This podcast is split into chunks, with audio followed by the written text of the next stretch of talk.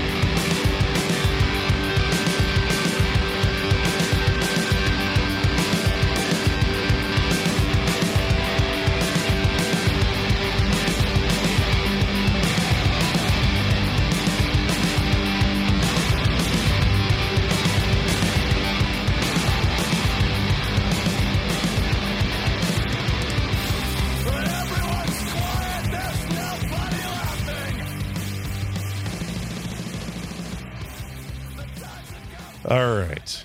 Here we are. Give me a check there. Check, check.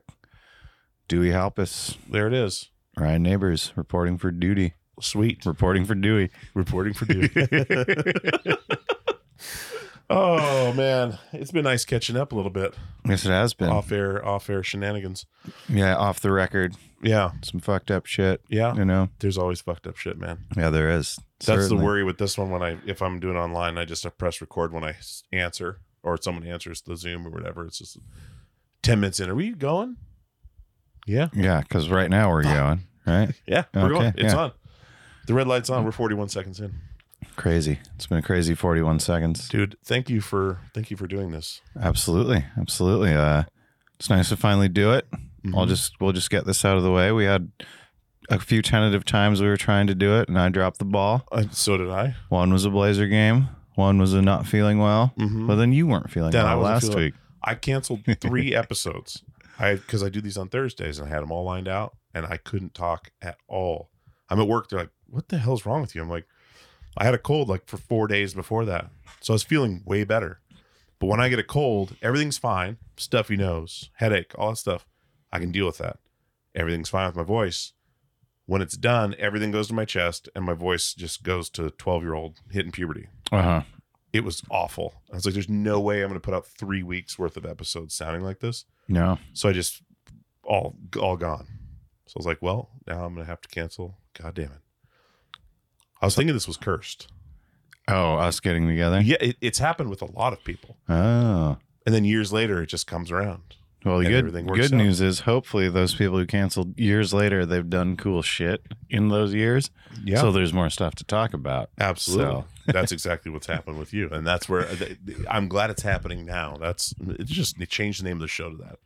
I'm glad it's happening now podcast because it's literally happened, I don't know, 20 times where it's just been crazy. Cody from the Blood Brothers took 4 years. 4 years. Wow. And when we did it, there was tons of shit to talk about. That's great. He'd been through all sorts of shit. But dude, your band Help, as I was telling you off air, is incredible. And I remember when I first heard it, I was just like, I was shocked for one, because you and I, we know each other somewhat in like different circles. And I believe it was, but were you part of the Shepherds of Ontario? I was a part of the Shepherds of Ontario, yes. Okay, that's when I left Portugal the Man, and John was recruiting you, and who was your partner? There's 2 other guys in the Shepherds of Ontario. But it was only 2 of you he was going to bring on board, right? All 3 of us came. All 3? Mm-hmm. Okay, I didn't know that. We did a summer tour where the Shepherds were Portugal the Man's backing band. Okay. So I was playing keys. Kirk, who I started hustling drone with, was playing percussion, and Matt was playing guitar. Okay, perfect, because we were living with Zach's little brother in between touring, and that was what. So he's like, okay, cool, so you're leaving. I'm going to bring these guys on. He was talking about it for a really long time, like 2 tours. Mm-hmm. And then the Shepherds of Ontario guys are going to come on board. Like he was just like easing us into this. And yeah, it was a huge transitional point. And then, so that's how I first met you. Yeah. And it was at that house, right? Yeah, it was at that house. We had just come back from tour. We were just leaving for tour, and you guys were there. Maybe we were just coming back. I don't remember. Anyway, but that was the first time. And then, you know, shows here and there. Bands that you did, Hustle and Drone. Mm-hmm, mm-hmm. Which I think that's why I didn't know your musical background, and I didn't know... I'm trying to think of the word, like your musical pedigree, like the I had no idea what to go off of. So Hustle and Drone was awesome, and I was like, this is great. When Help came out, I was like, what is this? Yeah, it's not, like it was it's out not of left similar field. Yeah. Mm-hmm. But it was so good, and you can tell when people are phoning it in and you guys are not phoning it in. Like there's bands that try to do that. When I say try to do that, try to be themselves, right? In quotes, like to we're just going to be free spirits and do what we want and play this super like angular music and like, but it's not who they are, right? Mm-hmm. Like every band that tries to be Fugazi, right? There's not going to be another Fugazi. No, there's not. But what you guys are doing is so interesting. I mean, it's simple in parts. It's complex in parts. All the spirit is there. And that's what I first saw and felt was that spirit behind it. And I was like, you did it. Like, you found it. I feel. I appreciate where that. You belong. When we first had our first... We talked about starting this band for like a year before we actually had a practice. And our original bass player was Boone Howard. Uh-huh. We were like, we don't even know who's going to sing yet because we hadn't figured it out. And, Bim and Boone didn't know that I could shout. Mm-hmm. And our first practice, I just started shouting and they were like, okay, that's going to work. See, that's one thing about you I've always liked is your voice does not match. Oh. Thank you. And I don't mean that in a weird way, but your voice is like broadcast ready, like deep voice. Mm. It's just, it's always struck me as like unique about you. Oh, thank you, dude. Because you'd expect it to come from a very large man with that timbre. And so hearing it vocally in that realm was also awesome. I appreciate that. I feel like Chris Farley. Remember when you did that?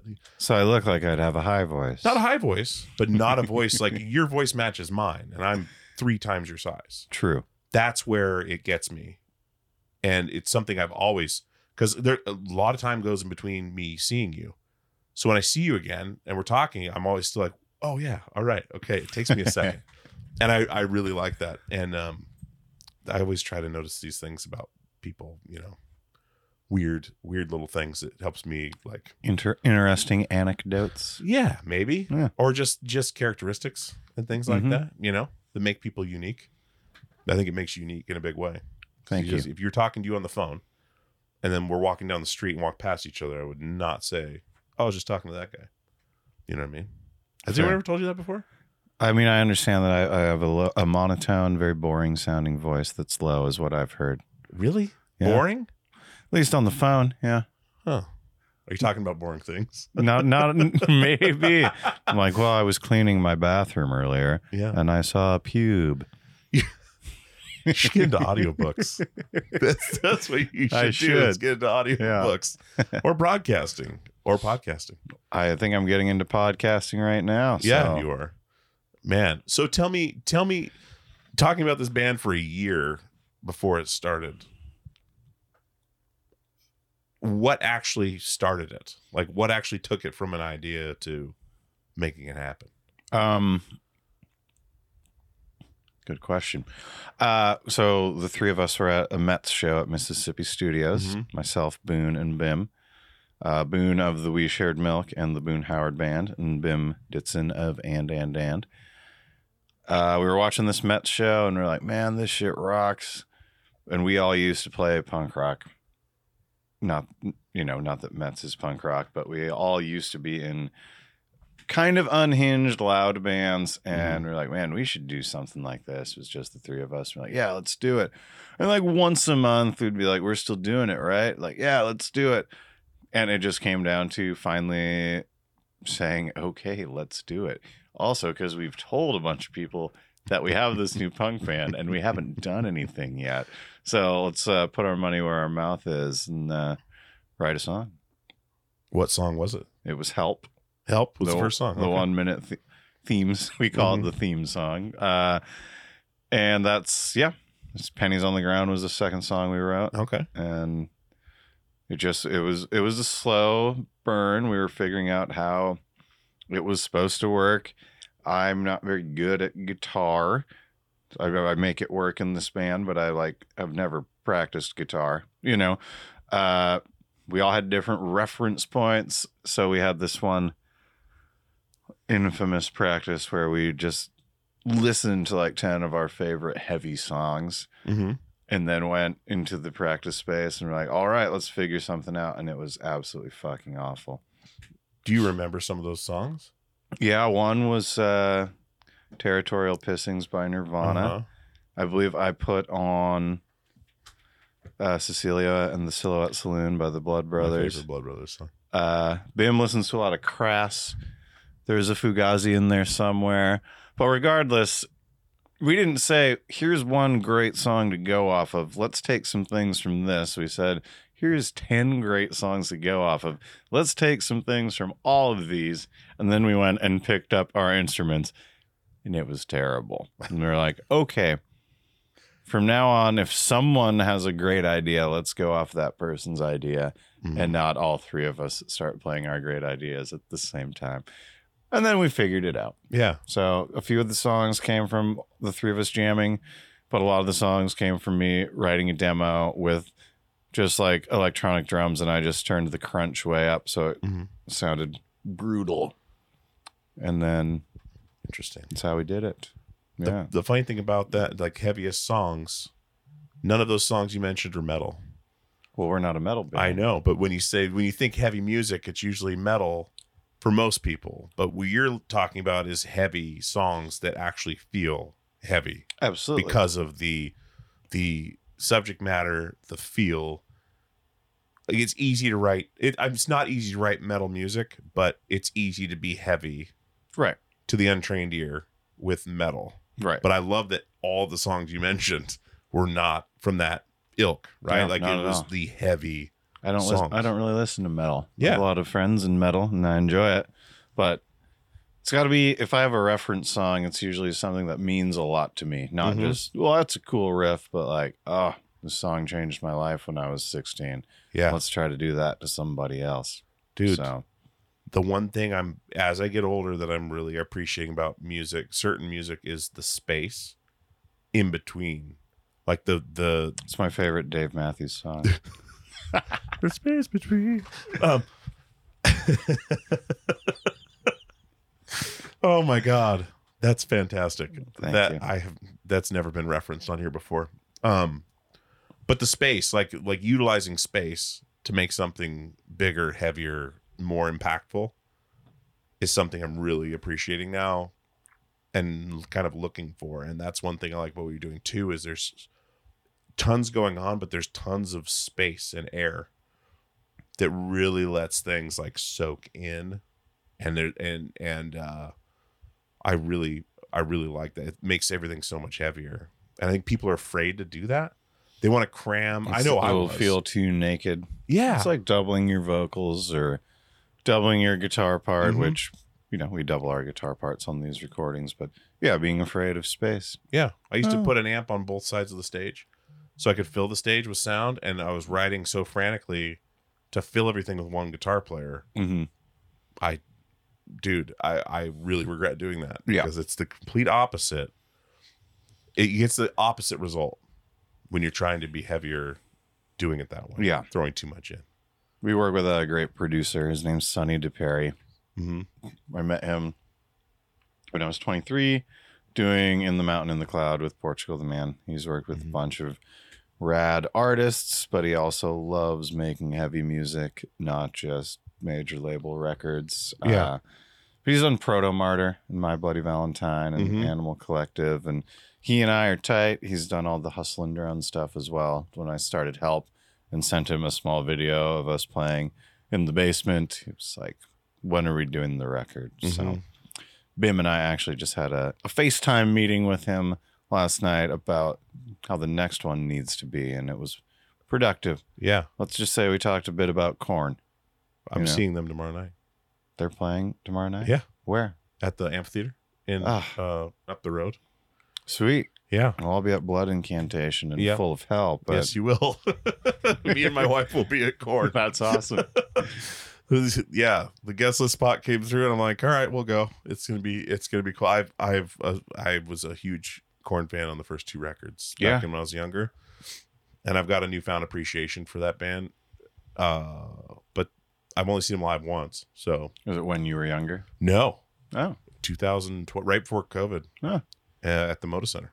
Very cool. Yeah, so we'll go see that tomorrow night, and then, but yeah, I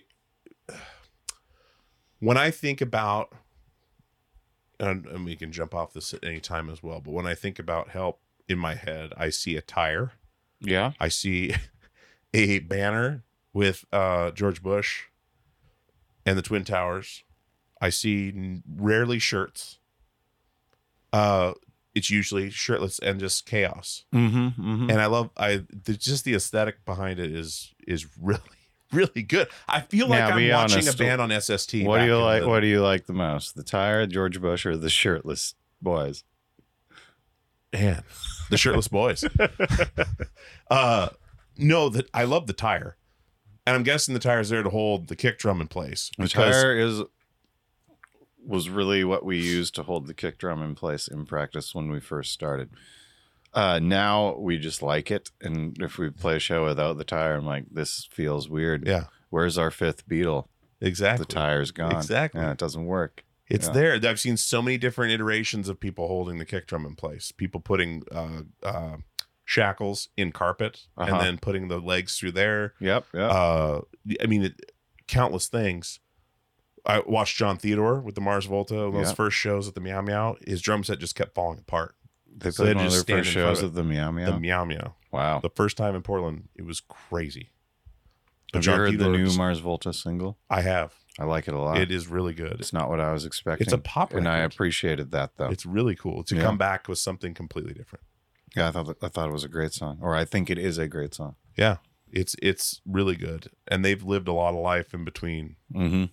Disbanding a little bit and then coming back. Some weird, I was hearing Scientology stuff and like, oh, something about Cedric's wife was in the Danny Masterson victims. Oh, okay. From that 70s show. And then like people were poisoning their dogs, like throwing poison in the yard, stuff like that. He's very active on Instagram talking about this, and I did not know he was getting into that. But I guess this is all gossip, but what I was hearing was that he got further into that and that pushed the band away. And that's what caused the hiatus. He got further into poisoning dogs or Scientology. Oh, okay. When they fought back against because Scientology was defending Masterson. Oh, and so they left the church. And then the weird people showing up at your house and taking your picture kind of stuff. I guess they lost a dog or two to like, oh, they ingested poison or something. I'm remembering this from Instagram. That's too bad. It's not fact, as far as I know. But I had a nice Uber driver the other day, this nice older woman. Very sweet. I told her I worked in childcare. Mm-hmm. And she's like, that's so great. And then she gave me a nice pamphlet when I was getting out of the car. It said, we also have education kits for educators. If you would like to scan the QR code, we can send you some. But it was a Scientology pamphlet. So interesting. Yeah, very interesting. I've never seen, this is the first time I've had an Uber driver push anything on me. I wonder if you could get fired from Uber for doing that. I wonder what the rules are for that. She's a very sweet old lady, so I would never do that. Yeah, but I wonder if she gets comments like that. We got 10 comments that you passed out religious material. Yeah, I should see how many stars she has. I should audit soon. No, I always drive past that building downtown and just kind of look at it and just think about, because I don't know anything from anyone on Scientology. I'm not in it. I've never been in it. But from what I've seen, it just seems very strange. And so I just kind of drive by and like, there's a whole building for this. Like, and there's people going in and out of there all the time. I'm like, I mean, there's a lot of people involved. Yeah, it's very interesting. It makes me think, though, like this is a weird tie-in, but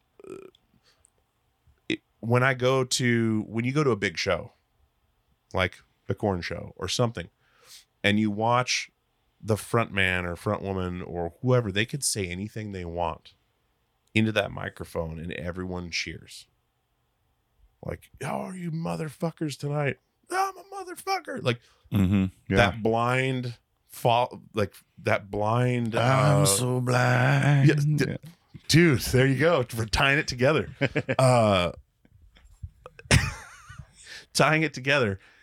But that power they have, because people like what they do, maybe not who they are, but what they do, how easy it is to control a crowd of people like that. And then I watch one of those Scientology videos and everyone's just like, Rah! Yeah, same kind of thing.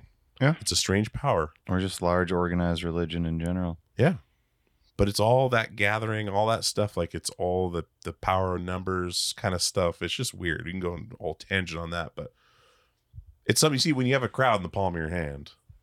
You know, like it's a weird feeling, and to live that way, like that's your life. You know, you see them outside of that, they're kind of weird. But once they're in that room where everyone's there for them, it's on. Another corn song. I really enjoy the sect of Christianity where they, you know, where the pastor will touch you and suck the sin out of you, and then they fall to the ground and start speaking in tongues. Convulsing. Yeah.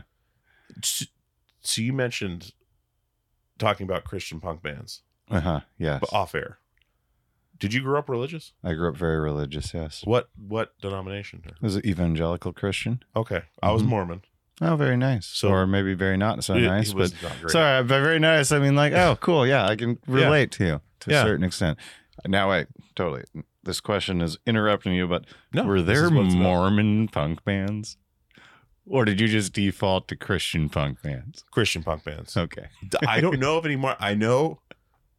Bachman Turner Overdrive, Mormons. The Killers are Mormons, right? But they're not. Their genre isn't Mormon band, correct? Yeah, but they are, and I still find that strange. But no Mormon punk bands that I can think of. But there was tons of Christian punk bands, and that's where we ended up getting involved with a lot of bands up in Alaska. Very cool. What was your experience growing up as an evangelical Christian? How long until you started questioning it, I guess? Excuse me. We're chugging beers. I had a little burp there. Once I was a freshman in high school and started meeting more people than my clique growing up. That's when I started hanging out with. So I was a punk wearing, you know, MXPX hoodies and stuff like that. And then I started meeting the other punks, like Dead Kennedys and Misfits and stuff like that, and who were not shy about saying, by the way, Christianity is stupid and it is incorrect, but we still like you. They weren't being mean to me, or, you know, it was bullying out of love. It was tough love, you know, and started to, you know, listen to them and pay more attention. But it's not like they specifically changed my mind. I just started seeing holes in the logic and realizing that faith as a reason for directing your entire life didn't make much sense to me. So when I was 16, I sat down with my parents and I said, I'm not a Christian anymore. Instead of just pretending to be one, I sought to go to church, but I was like, this isn't for me. It wasn't an easy conversation to have. It didn't go well necessarily, but it was important for me to be honest about it and just say, you know, this doesn't align with my beliefs. I don't really know what I believe, but it's not this. So that was kind of the start of it. When I realized there's a band better than MXPX, I couldn't believe it. Can you guess who it was? I cannot. No effects. Okay. And then a few years later, I heard Radiohead, and I was like, there's two bands better than MXPX? Fuck me, this is insane. But yeah, that's kind of what started all that. Okay. And I never really looked back, but still have a lot of respect for Christian bands that got me into a certain scene and into a certain kind of music. And sometimes I'll go back and listen and be like, was this good? Often more times I will say, no, it wasn't. But and of course we've got our Me Without Yous and our Zayo's where you're like, this was good. Dude, I still love Zayo a lot. Their latest record was really good. What do you think of Craig's Brother? I have a Craig's Brothers CD in my van. That which one? Lost at Sea? Yeah. Okay. A couple good songs. Talking about the lyrical content, talking about a girl laying on a beach, partially uncovered. And I laugh every time I hear that song. So I'm like, that's what you're singing about. Like, okay. But they had some good, so like they were the thing was they were versions of, like, they were the Lagwagon, like the Christian Lagwagon. And so if you couldn't listen to Lagwagon and you listened to Craig's Brother, I didn't even know who Lagwagon was, so it didn't matter, you know. But then you listen to it, you're like, that's exactly what this is. Yep. Yeah, like a different version. And then you get in, then you get your Tony Hawks when you're younger, and you're like, this is interesting music. I kind of like this. Yeah. All right, Goldfinger. Dewey and I have a friend with a Goldfinger tattoo. Yes, we do. And he has been asked if it stood for gangfucker. Wow. Yeah. He's like, it's flaming dice with a GF. Does this stand for gangfucker? Who asked me that? No, it was at a Goldfinger show. At a Goldfinger. That makes no sense. Here's the thing. Okay. First show we saw when we got down here, we moved from Alaska, was Goldfinger, Bloodhound Gang, and a band called A, which had a guy named Daniel P. Carter, who's now a BBC radio host and a podcaster. He's got a great show. Oh, okay. But I did not know at the time. I think he played bass. A was just the letter A? The letter A. Or EH. Nope. A.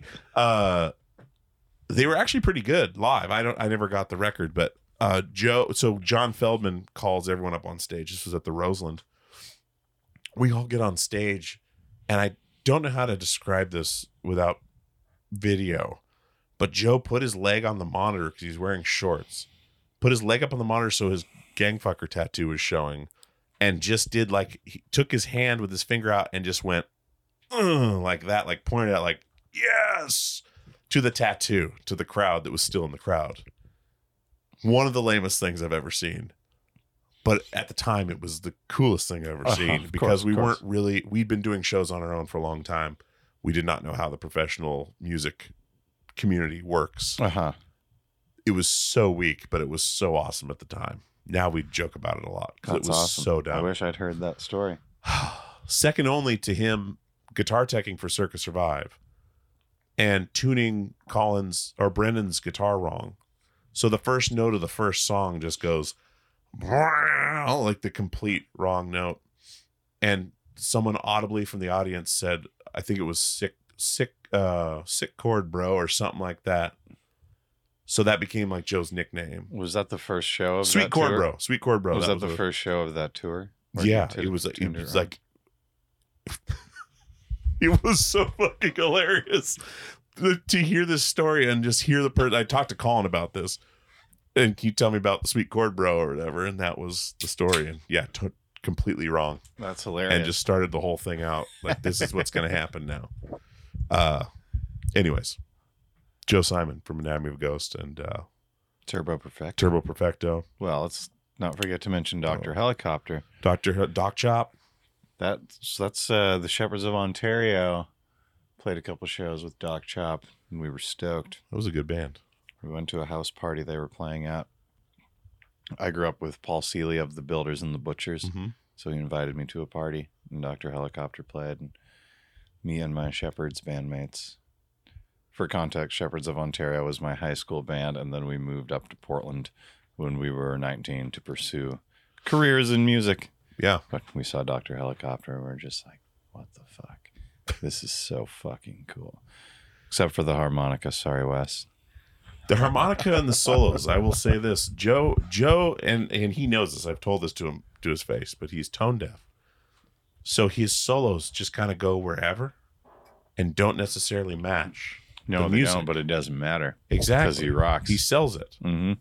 I've told him that. Like, dude, I don't know what you're doing up there, but like, and I love that band. Mm-hmm. But yeah, it's super like, Wes is super like the voices he uses and stuff. He's like a theatrical performer. Yeah, it's awesome. All these things I never knew any of these guys could do, because we were all in this screamo band with no expression whatsoever. Like, it's like how are we gonna make this song like that song, and what are people gonna think of this? And then wait a minute, you can do this and you can do that. This is odd. Like when We Are Wolves came out. Yeah, I'm just standing there watching Joe play. Like, I didn't know you could play guitar like that. Blew my mind. But this is what's weird too. So like guys like you that grew up in Portland here, like we didn't grow up in Portland. So the people we start to meet and be around that are from here and grew up with these people and kind of like come into this scene. I actually grew up in Salem, just so you know. Salem, okay, but Oregon. Yes. Mm-hmm. Yeah. Not Alaska, where most of us were from. Yes. I was born in Longview, so I'm not even technically an Alaskan. I'm 6 months old. I moved to Alaska. Oh, Jeez. If that matters. At 6 months old, your beard grew out. Yes. You moved to Alaska. Bathing in a bucket and all that shit. And you tried to murder one of your friends. Yeah. Oh, classic Alaskan. Sorry, that's guys. Really classic Alaskan. That's what's weird. We're laughing, but that is exactly what happens. Yeah. The first time I went up there to practice with Portugal the Man, Zach was like, yeah, there was a crazy shooting at this camp out last weekend, and this guy was just like ran over a bunch of tents, and we're kind of like, yeah, okay, Zach, sure. Mm-hmm. Stop at a Burger King. One of his buddies is like, Zach, check it out, I got shot in the leg, and like shows him the wound. Yeah. Zach and John have tons, I'm sure you do too, but tons of psycho Alaskan stories where I'm like, mm-hmm. You're lucky you survived. There was roads up, like the Pittman Ralliers, and like I heard about all this. Yeah, there was roads you just didn't go down, or like it was weird. It was like Snatch or whatever that movie is with the gypsies. Mm-hmm. It was like that. Yeah, like these caravans or whatever. Like, it wasn't caravans, but it's similar. Like these little groups of people. Yeah, that were so fucking crazy.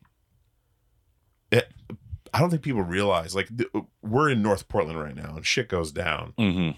But not in the savage nature it does up there. Oh, very different. Like, you can just roll up and shoot somebody, or roll up and, like kick someone's ass. But like, they go beyond. I heard you in Alaska, you get arrested if you're driving sober. Yeah, really? I mean, there's people that go out. I mean, it's brutal. Yeah. It's so cold.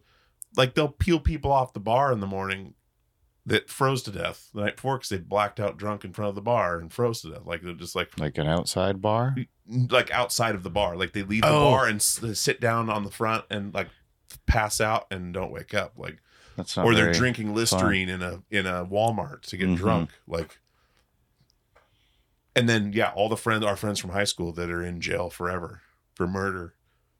There's several, mm-hmm. and you do not see that coming a lot of the time. It's shocking. Unbelievably shocking. I was up there for Boone, the original bass player of Help's wedding last summer. Is Boone from Alaska? Yeah, he's from Talkeetna. How did I didn't know this. I think I've met him once or twice. Much younger than the rest of the Alaska crew, and you probably met him when at some point he and I would just be palling around all the time. So a lot of people, I think, thought he was a Salem kid or something like that. Okay. Yeah, I had no idea. Talkeetna, okay. I was up there for his wedding, and we went to a bar in Talkeetna. What's the bar in Talkeetna? I don't. There's the Dirty Dog, or excuse me, Talkeetna. It wasn't the Dirty Dog. There's Saloon. There's I forget what it's called. 15 minutes from my house in Wasilla. I don't remember. But we were there. It was a crew of dudes in skinny jeans, and definitely this guy. It's like, what are you doing in my town? We're like, oh, we're here for a wedding. And he was just asking us if we were Antifa, because we said we were from Portland. And it was very funny. It was very funny. Antifa. But at some point, I was like, I think we might be stabbed. It could happen. Talkeetna is a weird spot. Like, that's where people go from here that want to not be found. And there's no electricity up in those hills there. And you're just living in these little cabins or tents. Mm-hmm. And no one knows who you are, and no one cares. Yeah, because they know you're there to escape. Yeah, and it's really easy to do. Talkeetna is an interesting place. It is. We would drive past it. We would never really stay there. We camped there once, but we would just drive through it and keep going, because that's one of those weird plots. It's so much different than down here. But down here, I mean, it's. Yeah, you're not going to get the savagery and the like the what the fuck stories, really, unless it's something. Not in the same way. There's what the fuck stories, but it's expected because you're used to Portland. Yeah, but yeah, if you go and visit up there, it's a different world. Did you spend a lot of time up there? Yeah, when I was in Portugal, the Man, we'd play. I mean, every December we went up there for, like, it wasn't a Christmas show, but because the guys who were from there, they'd go home for the holidays, so there would be a show up there. Yeah. So we'd play two shows. two or three shows up there in the winter, which was also crazy being up there in the winter. Mm-hmm. So yeah, I mean, I went there 1 to 2 times a year for at least a week for 5 years. Yeah. Okay. Yeah, pretty fun. Yeah. Got to do the sled dogs with the Gorleys. Mm-hmm. That was fun. That's super. Yeah. His parents done the Iditarod. It's mm-hmm. crazy. Mm-hmm. Yeah, I miss it up there a lot, but I don't. Are your folks still up there? No, my dad passed in 2019, but they moved to Renton, Washington. Mm.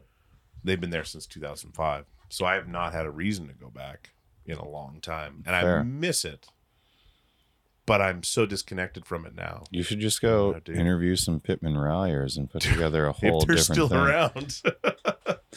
Where our friend's dad worked for the prison up there. Uh-huh. And he would come in and speak to our class and tell us what's going on with, you know, like a scared straight kind of thing, because everyone knew him and knew he was telling the truth. Like, he sees this shit all the time. Right. And yeah, I don't know how we got on that tangent, but yeah, Alaska's fucked up in that way. Yeah. Mm-hmm. Seems like it. Yeah. Yeah. Did you ever play the Sullivan Arena up there on one of those December shows, or was it always like the Egan Center? Egan Center. And a lot of Club Millennium. Club Millennium. I think that was not there when I lived there. Still, it was an all ages, not a very cool place. Yeah. Oh, and then the Matsu Resort. Mm. You played the Matsu Resort multiple times. Yeah. Are you serious? It was like a steakhouse. Well, it was also a cool show. Well, I think I knew it was like 7 minutes from Zach's mom's house. So yeah, but yeah, we played the Matsu a lot. Yeah. I lived a couple minutes down the road from there. Ah. Very cool. Down a big giant hill to the lake, and then yeah, interesting. Portugal the Man at the Matsu Resort.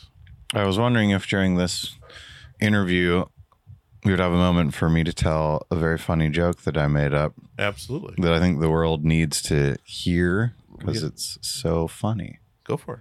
Are you ready for it? I'm ready for it. Okay. So you know who Gene Simmons and Gene Wilder are, of course, right? Yes. Oh, okay. So Gene Simmons and Gene Wilder are hanging out mm-hmm. in their apartment in L.A. They live together. Okay. And they decide they want to go out and meet some chicks, mm-hmm. as you do when you're Gene Simmons and Gene Wilder. Okay. So Gene and Gene want to pre-funk a little bit, as you do. Mm-hmm. For those of you who don't know, pre-funking is drinking before you go out. So Gene Simmons and Gene Wilder, they share a bottle of Jack Daniels, and they actually split a joint too. So they're baked and they're drunk. Okay. And they start walking to this club nearby that they know has the hottest chicks. So Gene Simmons and Gene Wilder, they're in line for a while, and they finally get to the front door, and the bouncer says, "I'm sorry, fellas, I can't let you in. We have a very strict dress code. No high-waisted jeans."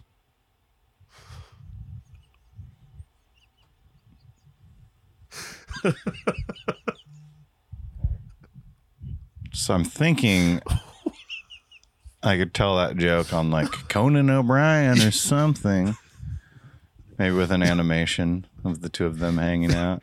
There's so many things that don't work with that joke in reality. And like that they would be living in an apartment together? There's nothing that doesn't work about it. Well, Gene Wilder's dead. Gene Simmons is married. Gene Simmons is also straight edge. Not straight edge as the term. Oh, you're going full on reality here. He doesn't drink or smoke, or he's adamantly against it. Thinks people are idiots, and that's why they don't survive. That's probably why I got so fucked up. So that's why I started laughing in the first place in the beginning. So I was like, okay, this is absurd. If you know either of these people's lives, which hopefully people don't, because it'll ruin everything. I just heard a podcast with Gene Simmons on Dean Del Rey's podcast, and it was he went off like 10 minutes about like that's why he's still where he is, because he didn't drink and smoke or any of that stuff. He never even did back in the day. He's never even tasted it. He's tasted a lot of other stuff. He sure has. That makes up for it. But the joke itself is hilarious. Thank you, Dewey. It's really good. I wasted cheats. Oh, fuck. How did you come up with that? Just like, what made you think of that? I heard like that took some time. I heard someone just said high-waisted jeans talking about the clothing item. And I was like, there are people named Jean who get high and waisted. There's a joke here. Uh-huh. Wes was the first person I called, actually. Oh, my God. How long have you known Wes? Did you meet him with John? I met John and Zach first because Wes was wearing a donkey mask when the Shepherds played with them. Oh. So I don't think I. But no, it was Dr. Helicopter playing that house party when I was 19 years old. So I've known Wes for 16 years. I'm 35. Excellent. And Wes and I worked together for a while. Childcare. Mm-hmm. He left Portugal the Man. I joined as a keyboardist. Mm-hmm. He left the childcare we were both working at, and I took over his spot there. And I'm also his children's godfather. So really, I'll take his job as a father if he dies. Please don't, though, bro. Wes, for people listening, Wes Wooden Cyclops is his artist name. Pretty popular on Instagram. Pretty incredible artist. Very much so, yeah. Keyboardist in Portugal the Man, keyboardist in Anatomy of a Ghost, singer and harmonic player in Dr. Helicopter.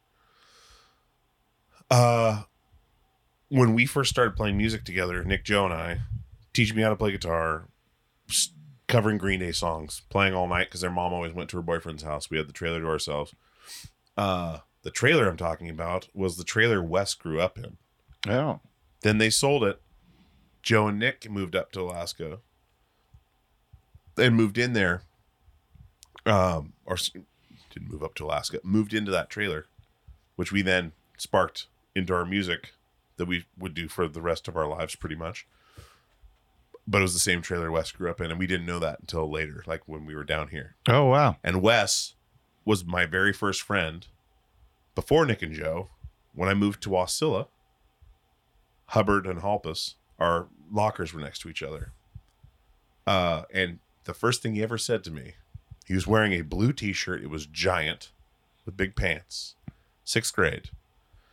You know, Dewey, if you don't start doing your homework, you're going to fail. Wes Hubbard. Those were the words he said to me. That's very interesting. Wes then got into skateboarding, into Marilyn Manson, all kinds of things.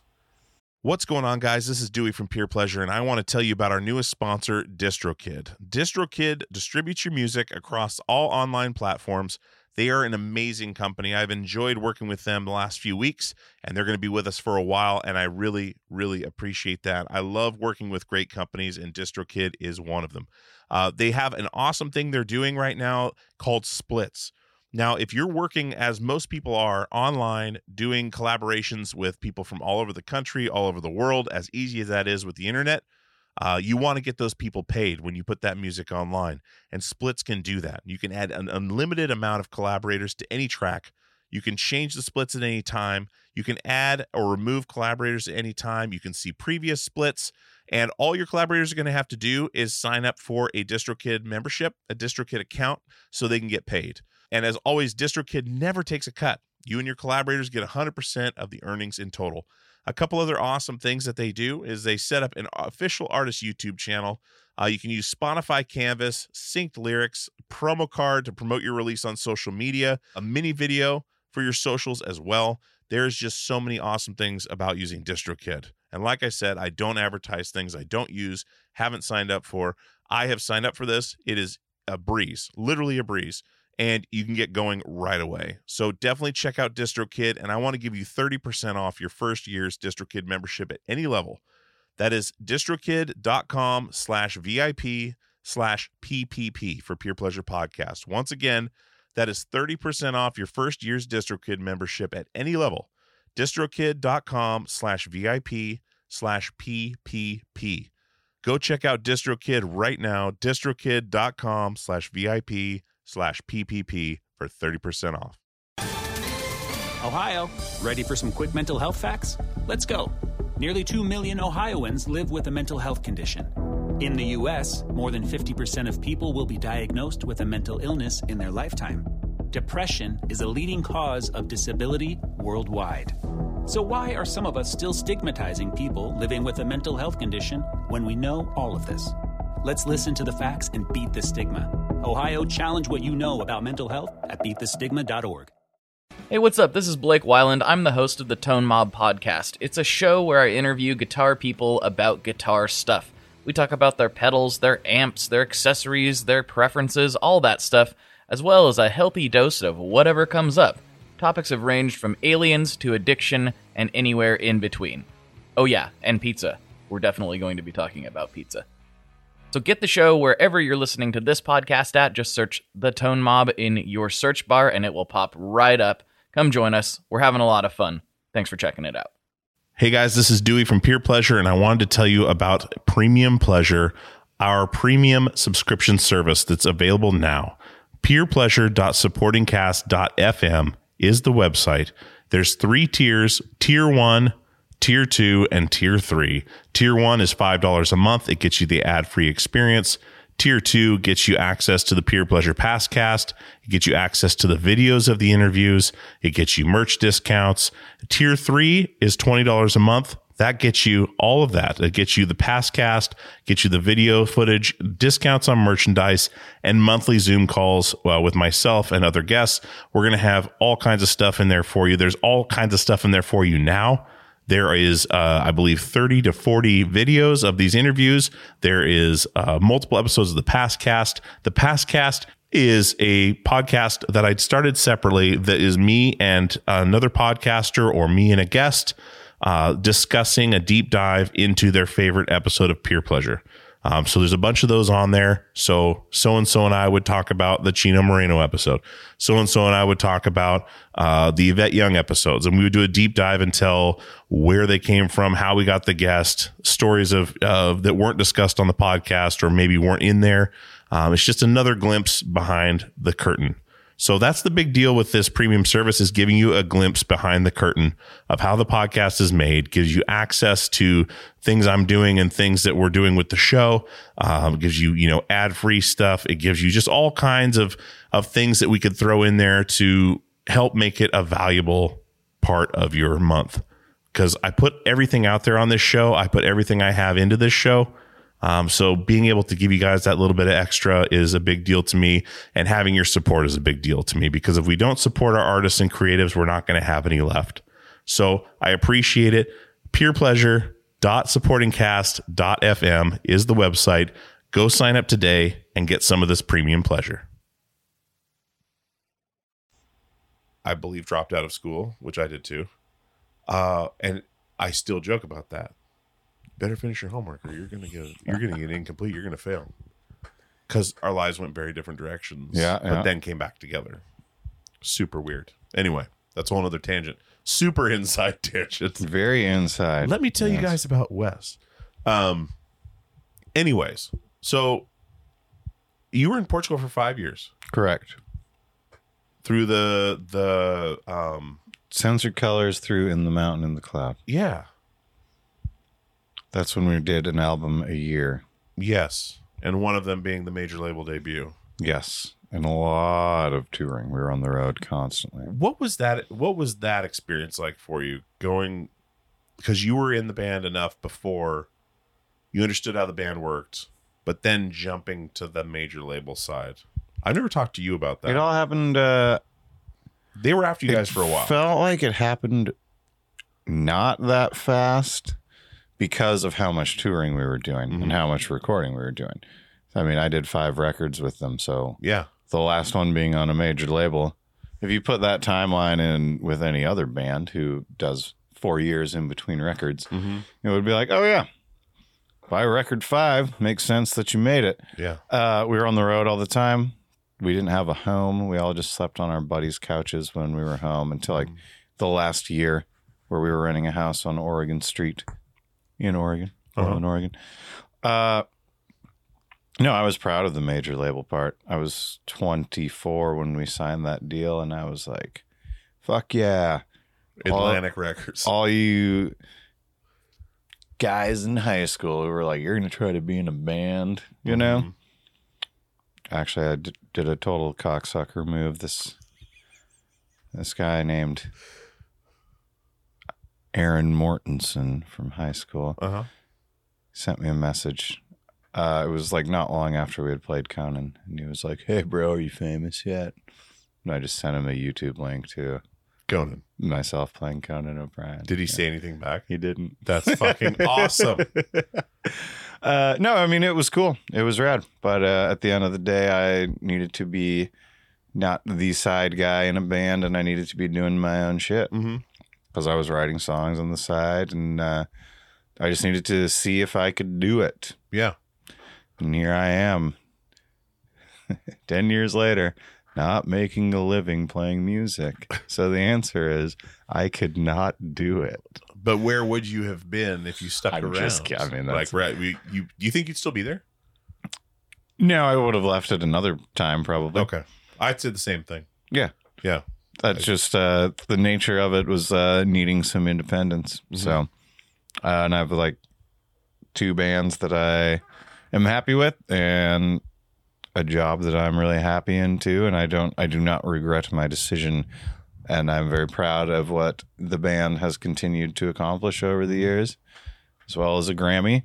And you know, of course, sometimes I'm like, damn, it'd be cool to have a Grammy. And to be clear, if I stayed in the band, that Grammy would have come 5 years earlier. But I have no regrets, and I'm still buddies with everybody. Yeah. I actually played a couple shows with them the beginning of the summer. Okay. Kyle was out of town for a bit. Yeah. And I did a show at Mississippi Studios and TED Talks performance at the Moda Center. Oh, I saw that. I didn't see the show, but I saw the same advertisement. Same day as Portugal the Man played the Moda Center, Help played the Lalo Tavern. So it was a real, the rise and fall of Ziggy Stardust in one day. I went from the Moda Center to playing a dive bar on Powell. And it was awesome. What a great day. Do you know Andy Hurley from Fall Out Boy? I do not. I don't know anyone from Fall Out Boy. He's from here. He's the drummer, right? The drummer. But he also plays in a vegan straight edge band called Sect. They're fucking incredible. But he played Madison Square Garden and then got in a rig and ran over to like the Continental or whatever it was in Manhattan and played this tiny bar. That's awesome. In the same night. Yeah. Well, it sounds like Andy Hurley and I have a lot in common. So... You guys should get together. Okay. Like but you should play a show with Sect anyway. That'd be an awesome show. Can you help us make that happen? Yeah, I can. All right, Dewey. Yep. I can. But what you need to do is you can't get help on Conan now because Conan's no more, but you could go on his podcast.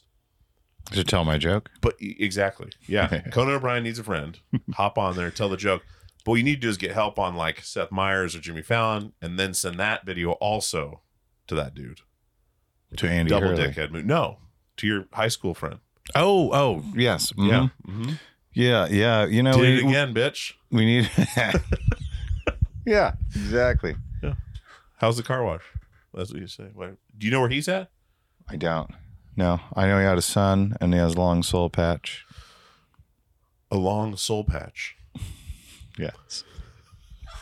I didn't know those could go long. Are you kidding? I didn't know the soul patch could go long. We were talking about new metal earlier. You know you have a friend you don't really like who puts a soul patch in his mouth and chews on it. I have never seen that in my life. Maybe it was on a reality show. Let me ask you about this. The new metal headcock. What's that? New metal... No, not live. In photos, promo photos, someone always has their head to the side like they're crazy. Well, like, not. Yeah, that's right. You're like, I'm in coal chamber. I'm crazy. Yeah, like there's always some. Well, there's some infatuation with being insane. Mm-hmm.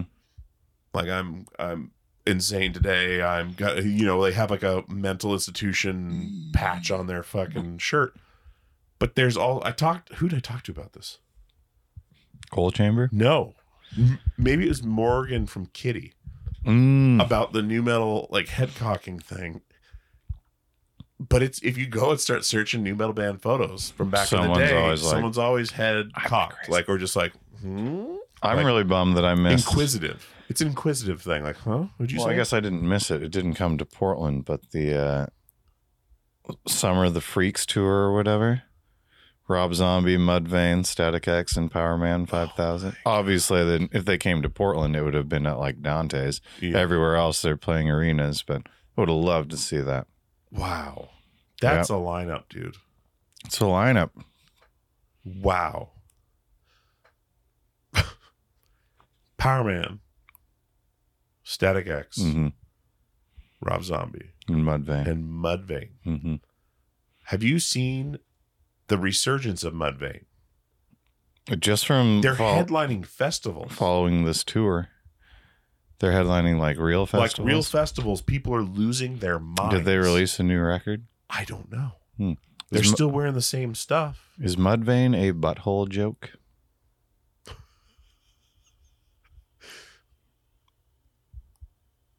That's an honest question. Satan's raisin.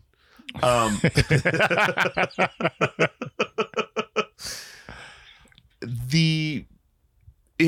it's spelled the Y. Yeah, so it's not a word. Yeah, which is a new metal thing as well to spell things wrong. We used to call it Rad English. If you spelled something with a Z or like even corn would be Rad English. Yeah, no, it certainly would be. I wouldn't consider it rad, but I understand. I get it. Yeah. Rad English. I'm still trying to get my head around that lineup. That is a terrible lineup. Terrible. That sounds awesome.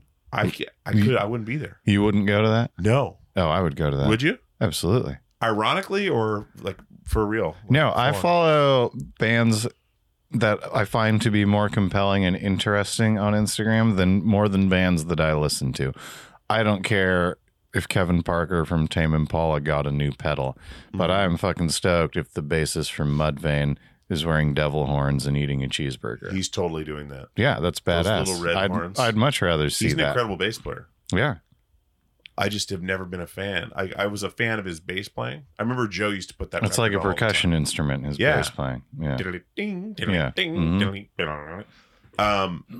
We could just spend this whole time making doing the songs with our mouths. Yeah, we could.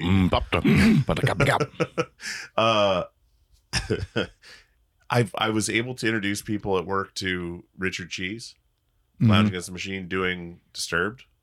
Ooh, oh, it was so good. They had no idea what was going on. It was really funny. But yeah, I understand. I find myself drawn to some of these bands that I would never listen to, but I'm fascinated by what they do day to day. It's way more interesting stuff to me. Why is that? Because they're interesting people. They made interesting music. Yeah. Not to say that other good bands aren't interesting, but whatever. I imagine that the Strokes, I love the Strokes, but I doubt their Instagram. I doubt they do very much interesting, cool stuff. It's probably pretty pretentious. Yeah. Just kind of like, I'd much rather see what, Slipknot's DJ is up to. Or what his face really looks like, Let me ask you this. Have you pulled these bands apart? Is that the whole question? Because no. Like Limp Bizkit, right? Uh-huh. I've got a newfound appreciation for Limp Bizkit lately. Yeah, after that Woodstock 99 documentary, they just seem like great guys. If you listen to Wes's riffs, they're fucking awesome. But then you add everything else in and it kind of goes downhill. But if you just watch one of the playthrough videos or something, what he's actually playing, it's pretty intense and extremely difficult for a lot of the parts. And I'm like, but then they add everything else. So it's like, they have the guy in the Peaky Blinders hat pretending to DJ. Yeah, I don't want to be like, I don't want to be that guy that just like fucking, I don't know. I don't like to talk shit because I'm not in that. See, I'm not in that. See, I'm not in that band. I'm not in that scene. They're an extremely popular band, but Wes is like you go to the fish market and you buy a fresh, like awesome piece of halibut and you're going to make like a seafood stew, but then you go to the Dollar Tree and buy like the broth and the expired vegetables and the black contact lenses and you throw those into the pot with that really delicious halibut, and it just ruins it. But that halibut is still good quality stuff. I like that analogy. So I was also made aware recently off air what a Limp Bizkit is.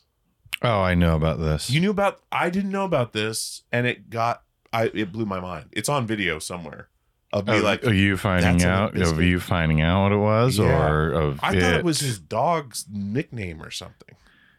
Fortunately not. Yeah. Anyways, we don't need to go into that, but it was an eye-opening experience.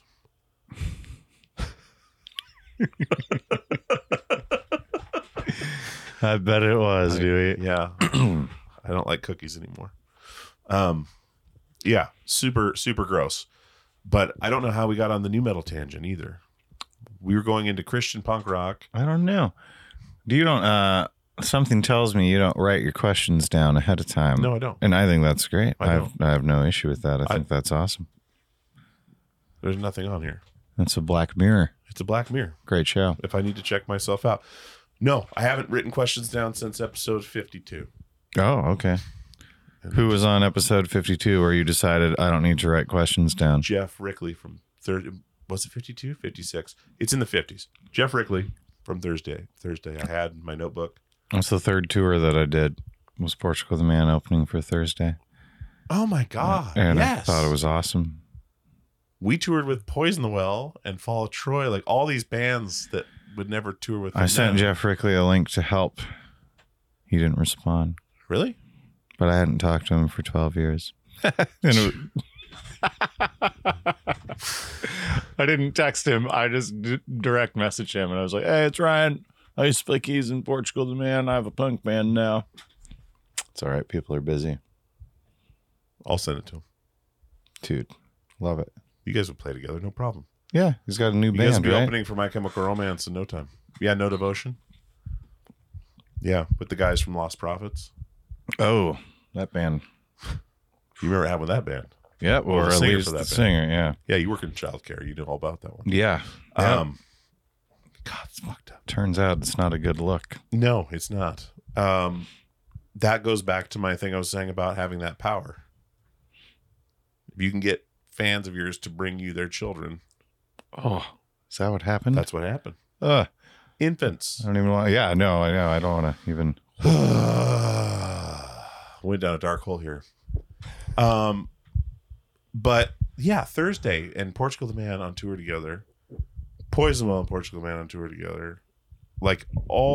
It was such a weird time. Did Anatomy play with the Used too? We did. At an animal rights show. Oh, this reminds me of another joke I made up, Dewey. Do it. Why does the singer of Used never light his farts on fire? Because he doesn't want to be burnt my crack in. I was like, it's going to be someone with the last name. It has to be because it has crack in it. I recently got back into the Used and it's like, this shit's good. A lot of this screamo, slaps, as they say. A lot of this screamo stuff is recycling, and when it first came out, I was like, fuck this shit. It's the sellout version of the stuff that I like. Thrice and Thursday are the only good ones. Why is this stuff on the radio now?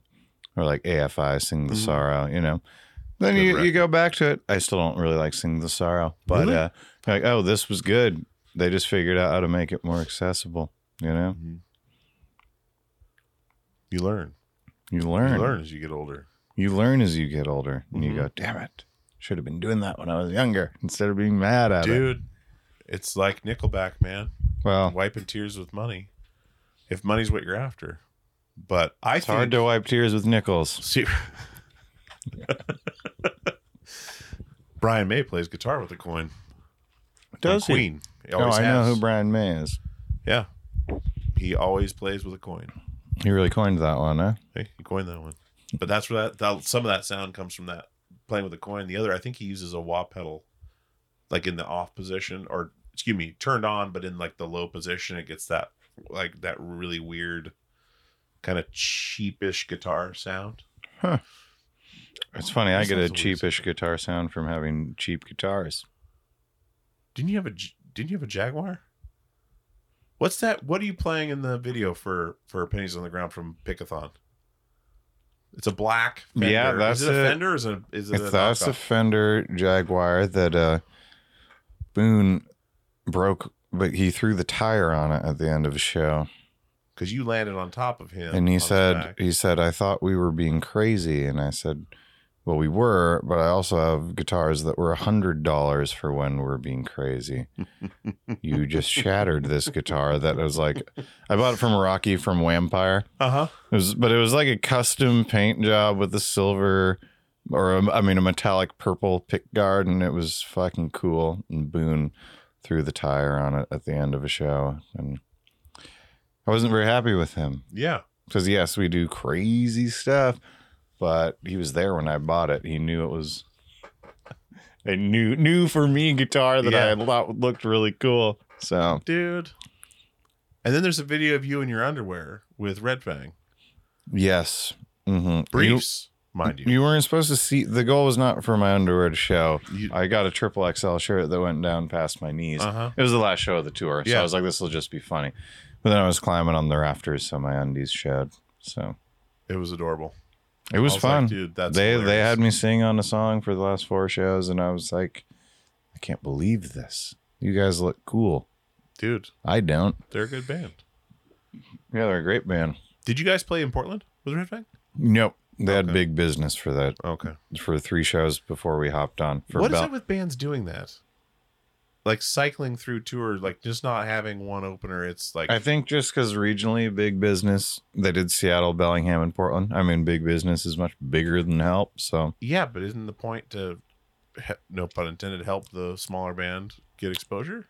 I don't know, or maybe that's they're like, used to be. Maybe we can help multiple bands on this tour. Like, and they helped us. They helped us do 12 shows. It was fucking awesome. Yeah, sweethearts, loved it. It's just weird to me. That's happening a lot lately.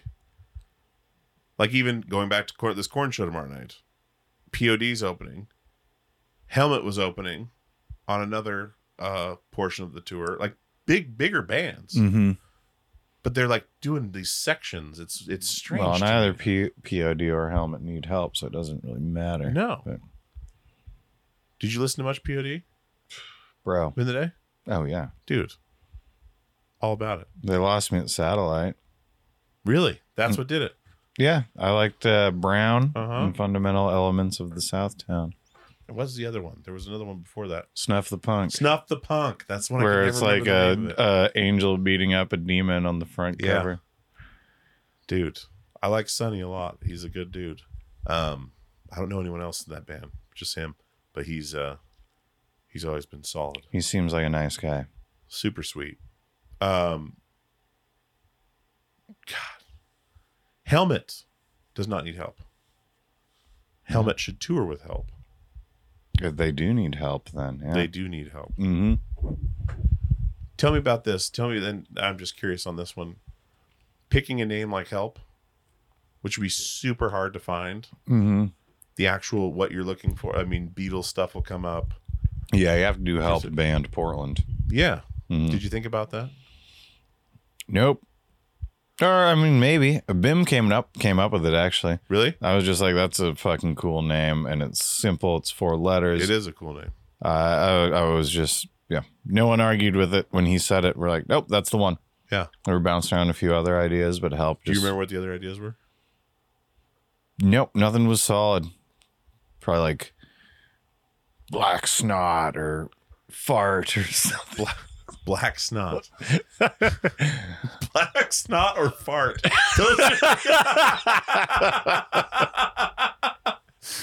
All right, guys. It's down to 3. Black Snot, Help, and Fart. No, I'm sure I have a notepad in my phone with like 15 ideas that were supposed to sound a little edgy, but yeah, it's almost better that it's not a super edgy name. It's just a name, but totally works for the message that we're conveying. So Black Snot Fart. Just combine them together. All right, guys, we got Power Man 5000, Mudvayne, and Black Snot Fart. Oh my god, that sounds like something from one of those bands that's from another country that their name is in their native language, and then they translate it. Yeah, do you know about Itchy Poop Skid? That's a ska band from Germany. What? Itchy Poop Skid. You can't play a show in Germany without seeing one of those stickers in your poop skid. Yeah, dude. Okay, here's a little insider fact about Anatomy of a Ghost. I don't think I've ever said this on here. I don't know what we would get on these tangents of funny things, and we would just say them at random times. So like interviews sucked with us because we'd be joking with each other and just say something about it's something stupid. Like it doesn't even matter what it is. But for some reason that you day have in the to have studio, one example, right? This is the example. Oh, okay. We were in the studio recording Evanescence, and we were something about Icky Pickle Dick came up somehow, and then we were trying to get John was doing vocals, and we're like, you have to somewhere on this record say Icky Pickle Dick. I'm trying to remember what song it's on. Oh fuck, I'm not gonna remember what song it's on. I'm not gonna remember any Anatomy of a Ghost songs. Perfect. But there's one scream. He wanted to do these screaming parts to make. He said he wanted to do the screams like Thursday to tie the record together. In his mind, that's what it was. But I was like, it just sounds like Thursday.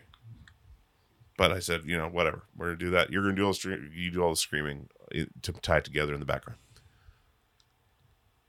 He was gonna scream Icky Pickle Dick, but then he felt like he shouldn't. Right choice.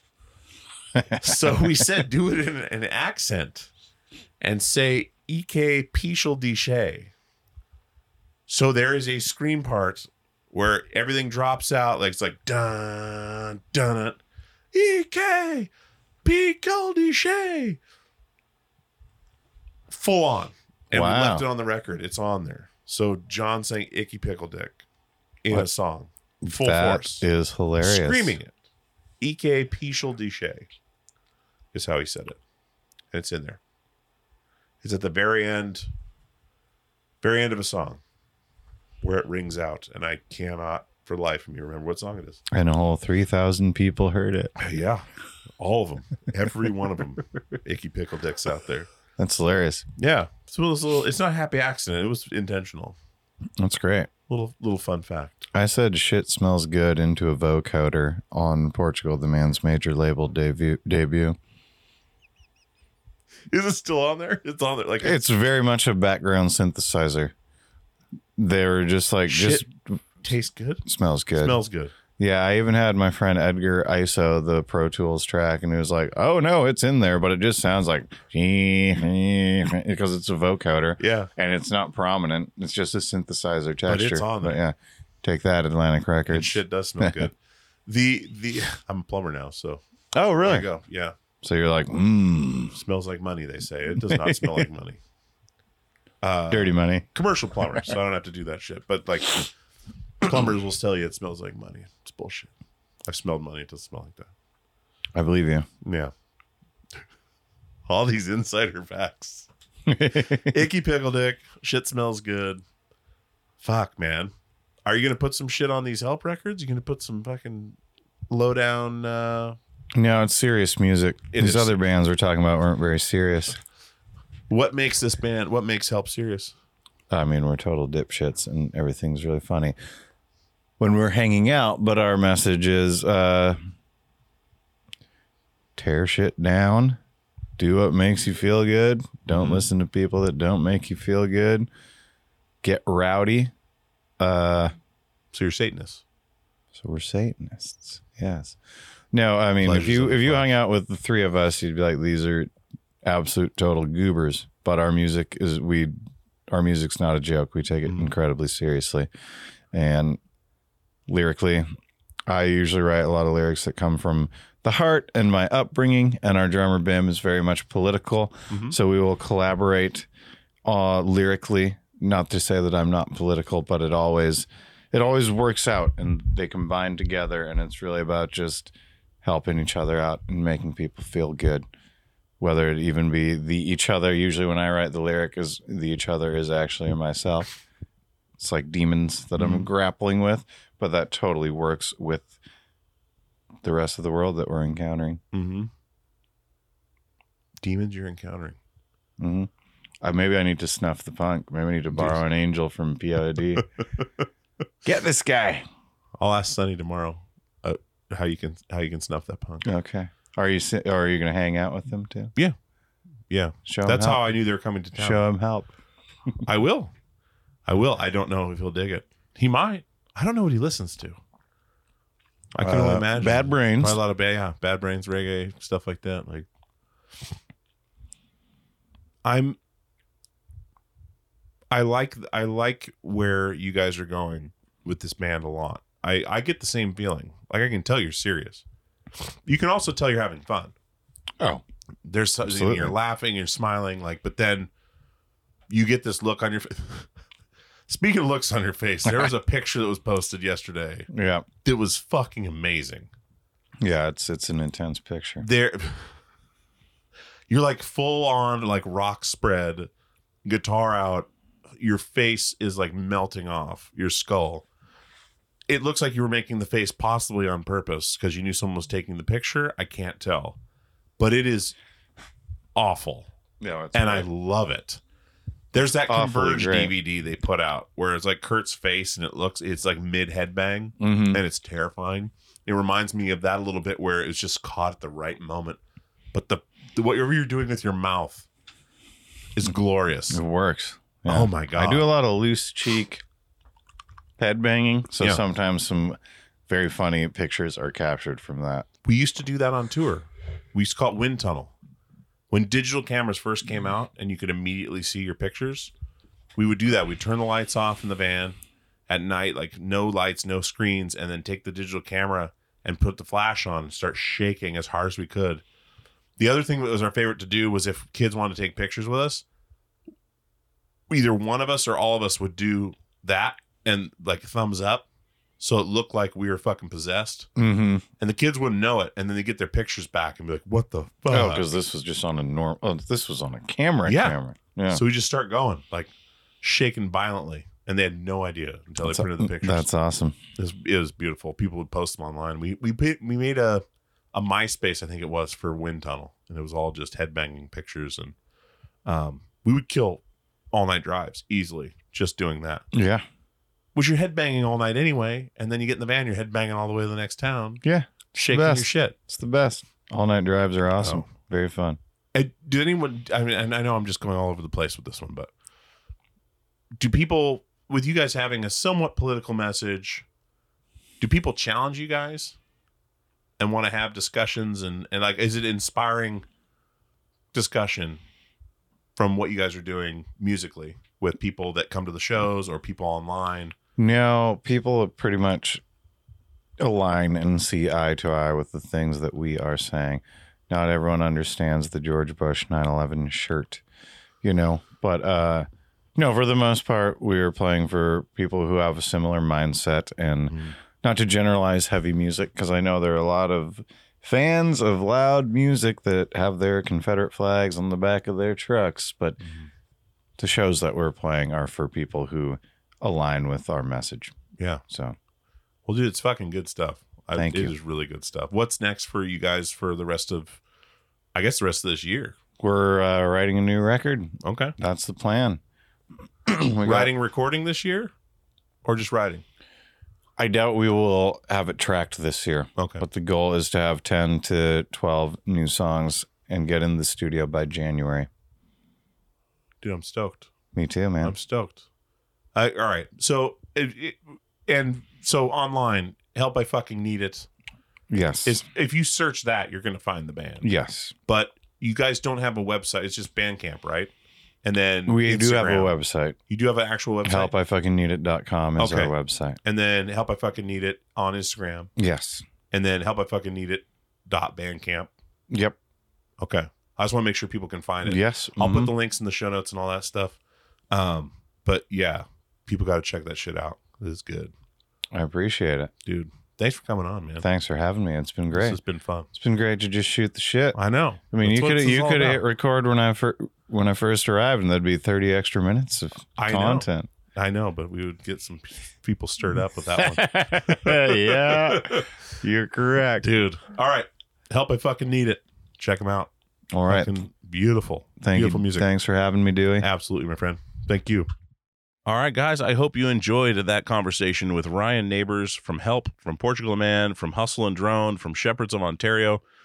The dude is awesome. And I was so glad to get someone into the studio in person. That's why there's no video of this week, because we didn't have the camera set up. We just sat in the studio and shot the shit for a while, which was exactly what I was hoping would happen, because I haven't seen him in a long time, and it was great to catch up. So I'm glad you guys could be there for that. And just appreciate you guys coming back week after week, believing in the show, believing in what we're doing, and giving your time as well to listen to these conversations. I was talking to someone the other day, and they were asking me about podcasting, and I was just, it's interesting because there's not a lot of people, I don't think that, I'm sure there's a lot of people, but not most people wouldn't be interested in sitting down and having a conversation with somebody, recording it and putting it on the internet, let alone having it be entertaining or have something that people actually wanted to listen to. And when you stop thinking about that pressure and are able to just be in the moment, that's when it really becomes magical. And that's where we're at now, where you can sit and chat and forget you're being recorded, but still hopefully make enough of an interesting piece of art that people will want to listen to it over and over again, or for years to come, not just because it's one of their favorite musicians or whatever, but because of the conversation itself, and that they find something new in that. So I really appreciate all the faith you guys put in me and in this show. It really, really means a lot. We got a lot of good stuff coming up. Christmas is getting even closer, and man, it's getting busy out there. So everyone, please be safe. Do something kind for somebody. Help someone out. It's that time of year. Not that you need a time of year to do it, but do something nice for somebody. You know, it'll pay itself back in over and over and over again. I really believe that. So thank you guys so much. If you haven't told a friend about the show, tell a friend about the show. Let's keep this thing rolling into 2023. And as always, we'll see you on the radio.